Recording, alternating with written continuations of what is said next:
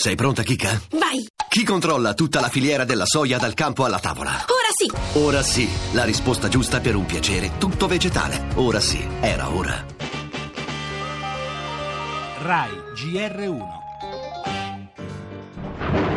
Centro America, donde implacables lluvias invernales han causado ya decenas de muertos. El huracán Ingrid y la tormenta tropical Manuel.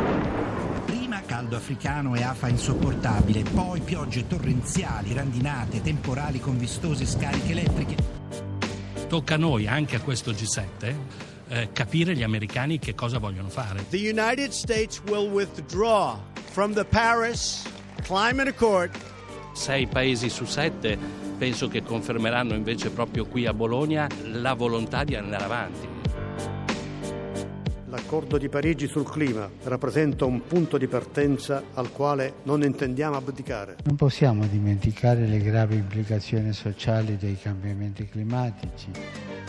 Sono i più poveri a patirne con maggiore durezza le conseguenze. In futuro le politiche ambientali saranno quelle che renderanno le aziende più competitive. Le uniche aziende che hanno prodotto più fatturato e più posti di lavoro sono proprio quelle della green economy. Oggi chi pensa che la lotta ai mutamenti climatici sia un handicap per l'economia ha la testa rivolta indietro. Non sarà il carbone a salvare l'economia americana. Il G7 sull'ambiente che si apre tra poco a Bologna è il primo dopo lo strappo di Trump che ha portato gli Stati Uniti fuori dagli accordi storici siglati a Parigi solo 2 anni fa. Ma si deve andare avanti anche senza l'America, ha ribadito il presidente Mattarella. E non è solo un dovere morale, ma anche una questione economica. Avete sentito le parole del ministro Galletti e del presidente della Commissione Ambiente, Realacci. Su tutto restano le parole del Papa, che proprio della tutela del creato ha fatto uno dei temi centrali di tutto il suo magistero.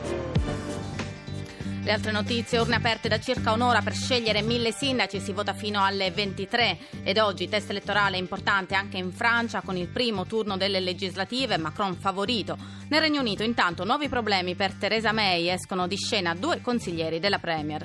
Migranti, nuovo naufragio al largo della Libia, decine dispersi, si riaccendono le polemiche sulle ONG e parleremo anche del caos nell'asta per i diritti TV del calcio, salta la gara per la Lega, offerte troppo basse. Nella pagina sportiva anche il calcio con le qualifiche per i mondiali, la Formula 1 e la MotoGP.